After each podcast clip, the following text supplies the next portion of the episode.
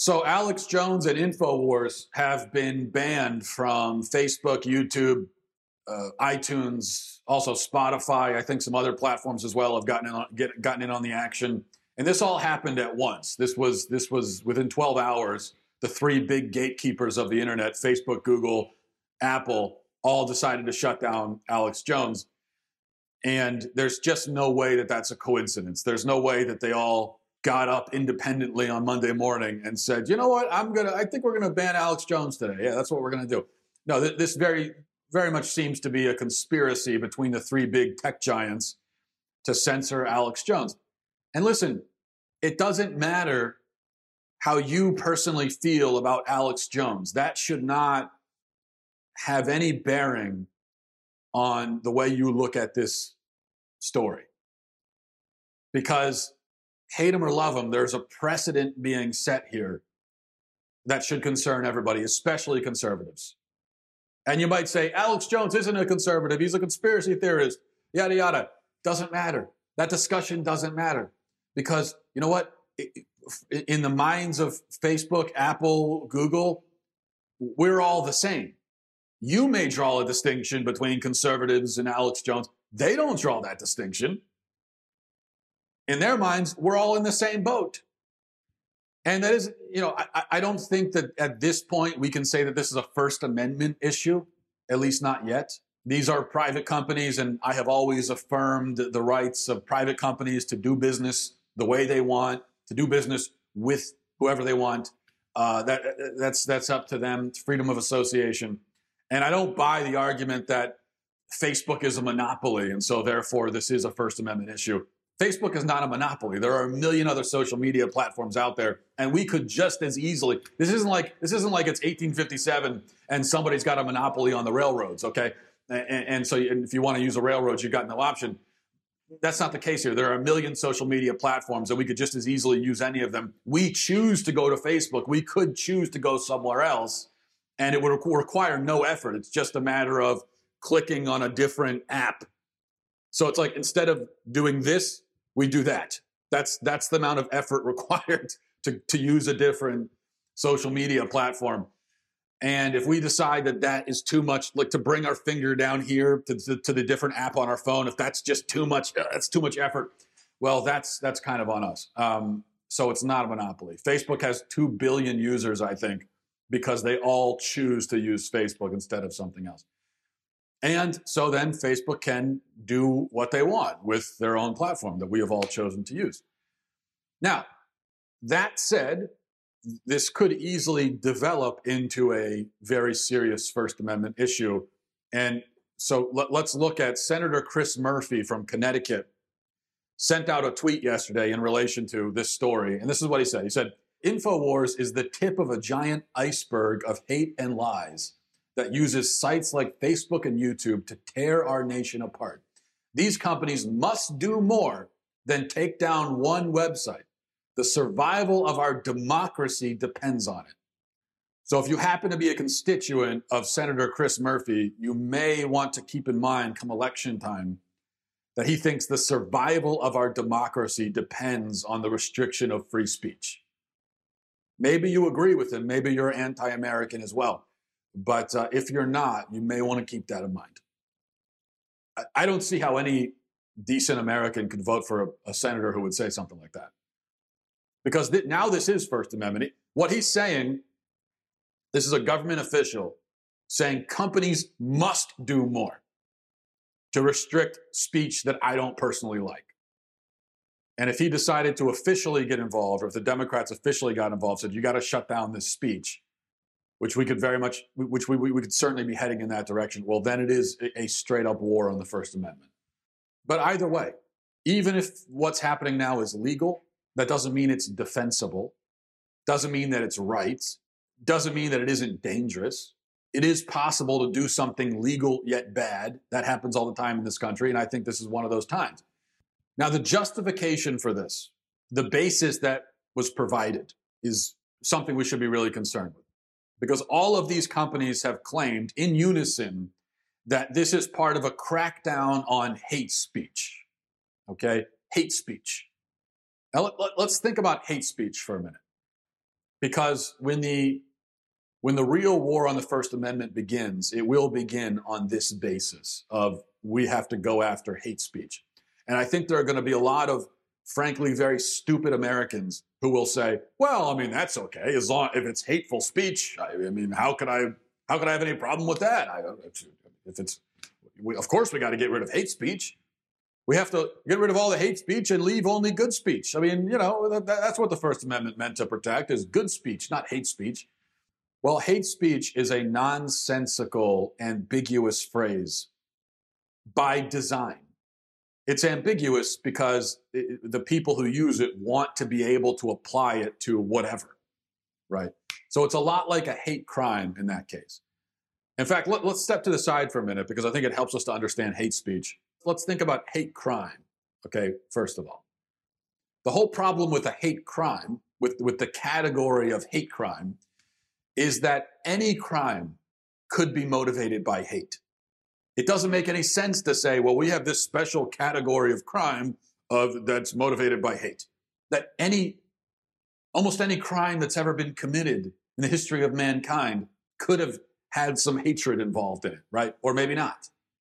And you can't really know whether there was hatred behind the crime or not.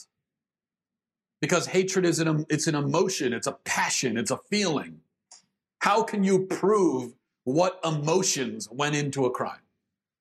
And more importantly, why does it matter? What difference does it make? If I were look, if, if I were to key your car or slash your tires because I hate you, or because I hate the demographic that you belong to, and then I were, and then I'm on a, I'm on a crime spree here. So then I go to your neighbor's house and I kill him because I want to steal his TV. I'm sure that you would, you would agree that you got the better end of the, the bargain, even though you were the victim of the hate crime.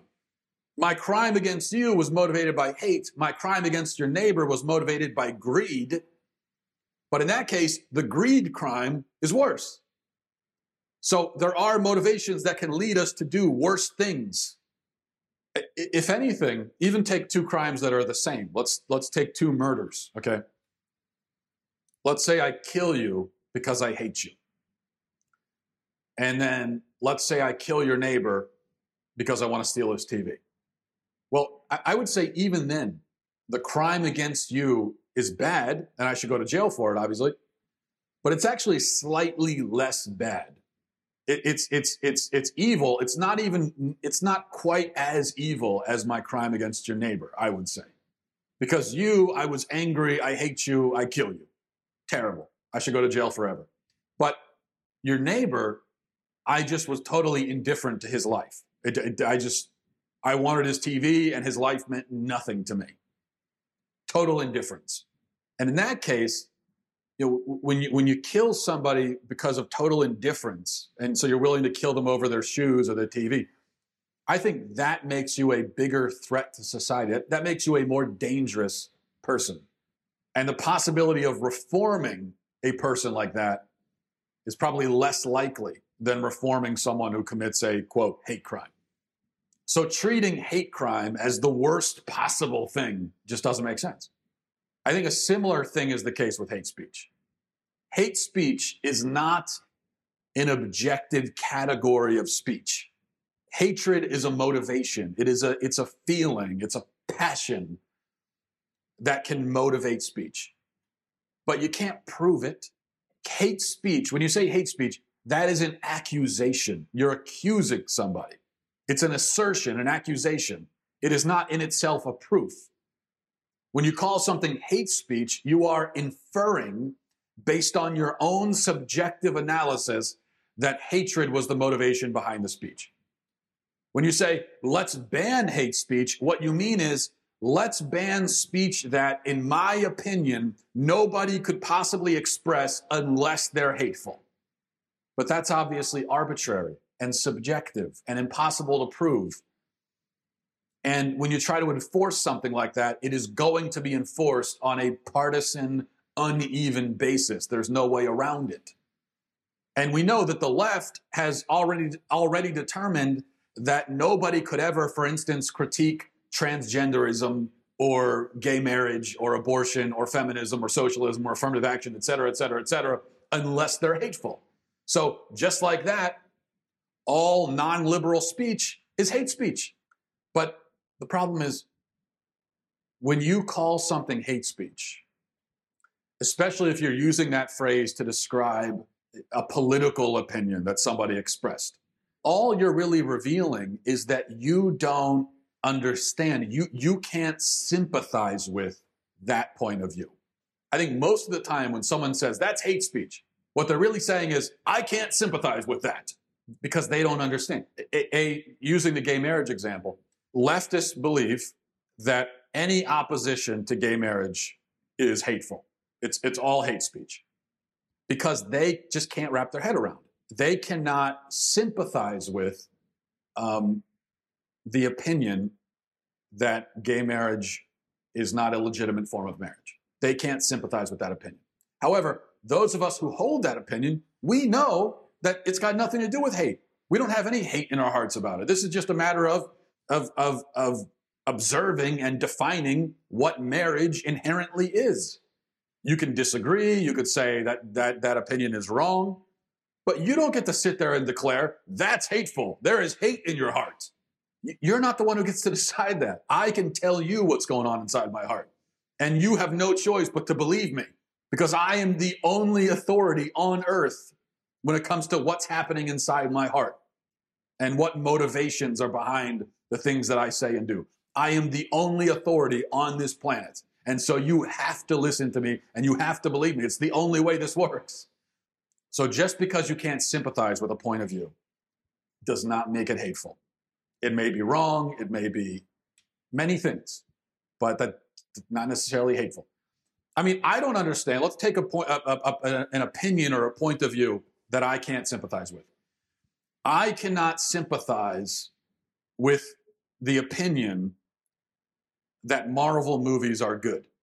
I don't understand why people love Marvel movies so much. I think that they're stupid and pointless, and I just wish they would stop already. I don't get it.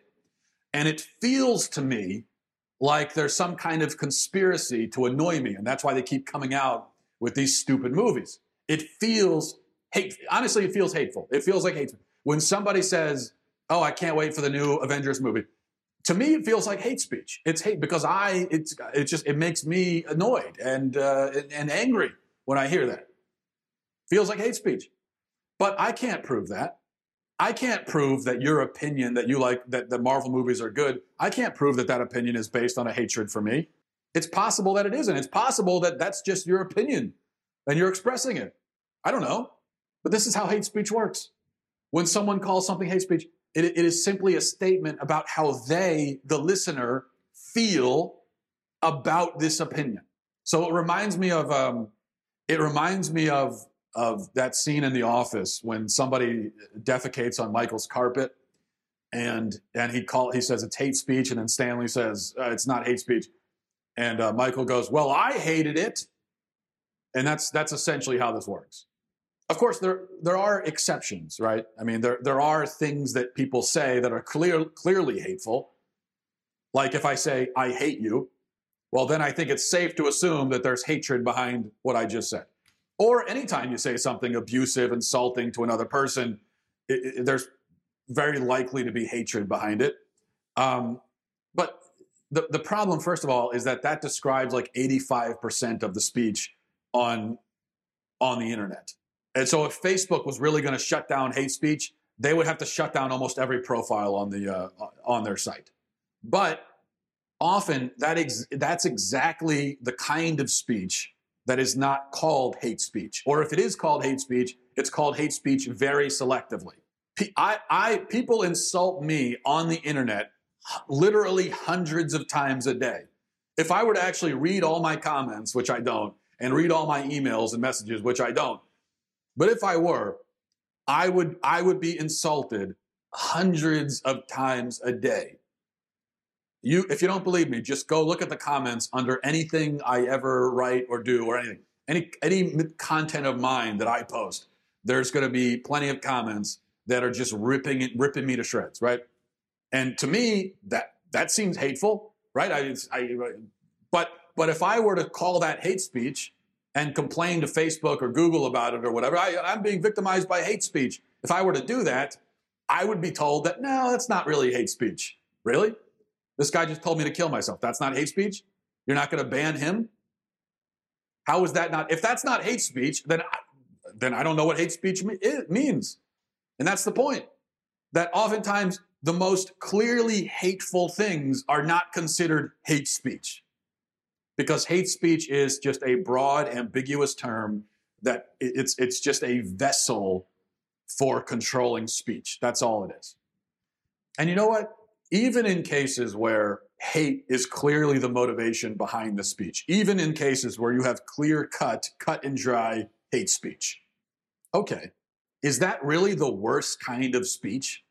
Even in that case, is hate speech really the worst kind of speech that you can find on the internet or anywhere in life? I don't think it is. I mean, what about dishonest speech? What about manipulative speech? What about propaganda? What about uh, what about the speech of somebody in the outrage mob who isn't really hateful and isn't really angry, but is just kind of indifferent and emotionally dead and is just saying what they're saying in order to in order to in order to whip up hysteria for fun? What, yeah, what about emotionally dead speech? Let's call it. What, what about that? I would say that all those forms of speech are are more dangerous than hate speech much of the time. So just as a hate crime is not necessarily the worst kind of crime, and it's not the worst motivation for a crime, although it's bad, it's not the worst. I think the same thing is, is the case with hate speech. And I would say, in general, we have in our culture a very off balance focus on hatred. We act like hatred is the biggest problem in our culture. It's the worst thing is hatred. But I don't think that's the case. Hatred is bad. But I don't even think that eh, you know, everyone's always so worried about, oh, hatred is the, you know, the disease that's infecting our culture. I don't think that's the case. I think the worst thing in our culture, and I made this point before, the worst thing is not hatred. The worst thing is, is indifference, is just this kind of moral indifference. And that explains a lot of what you see online. Are people who, you know, they don't really hate each other. They just don't recognize the humanity of other people and they don't care. And they're kind of morally dead to the world. That's the worst thing hatred isn't even half as bad as that. And that's the thing that is going to propel people to do the worst sorts of things. As I've said in the past, most of these school shooters, mass killers, serial killers, and so on, most of them, they're not hateful. They, they, they, don't, they don't feel anything inside. They have nothing going on inside. They're totally empty. And that's why they're doing what they're doing. It's just they're trying to feel something. They're just doing it for entertainment because they have no, because they just don't recognize humanity anymore. So, those are some things to keep in mind about the dreaded hate speech. And it's important to keep this in mind because when the crackdown on the First Amendment really begins, and maybe we're seeing it in its gestational phase right now, but when it really gets kicks into full gear, it's going to be under the guise of cracking down on hate speech. Thanks for watching, everybody. Godspeed.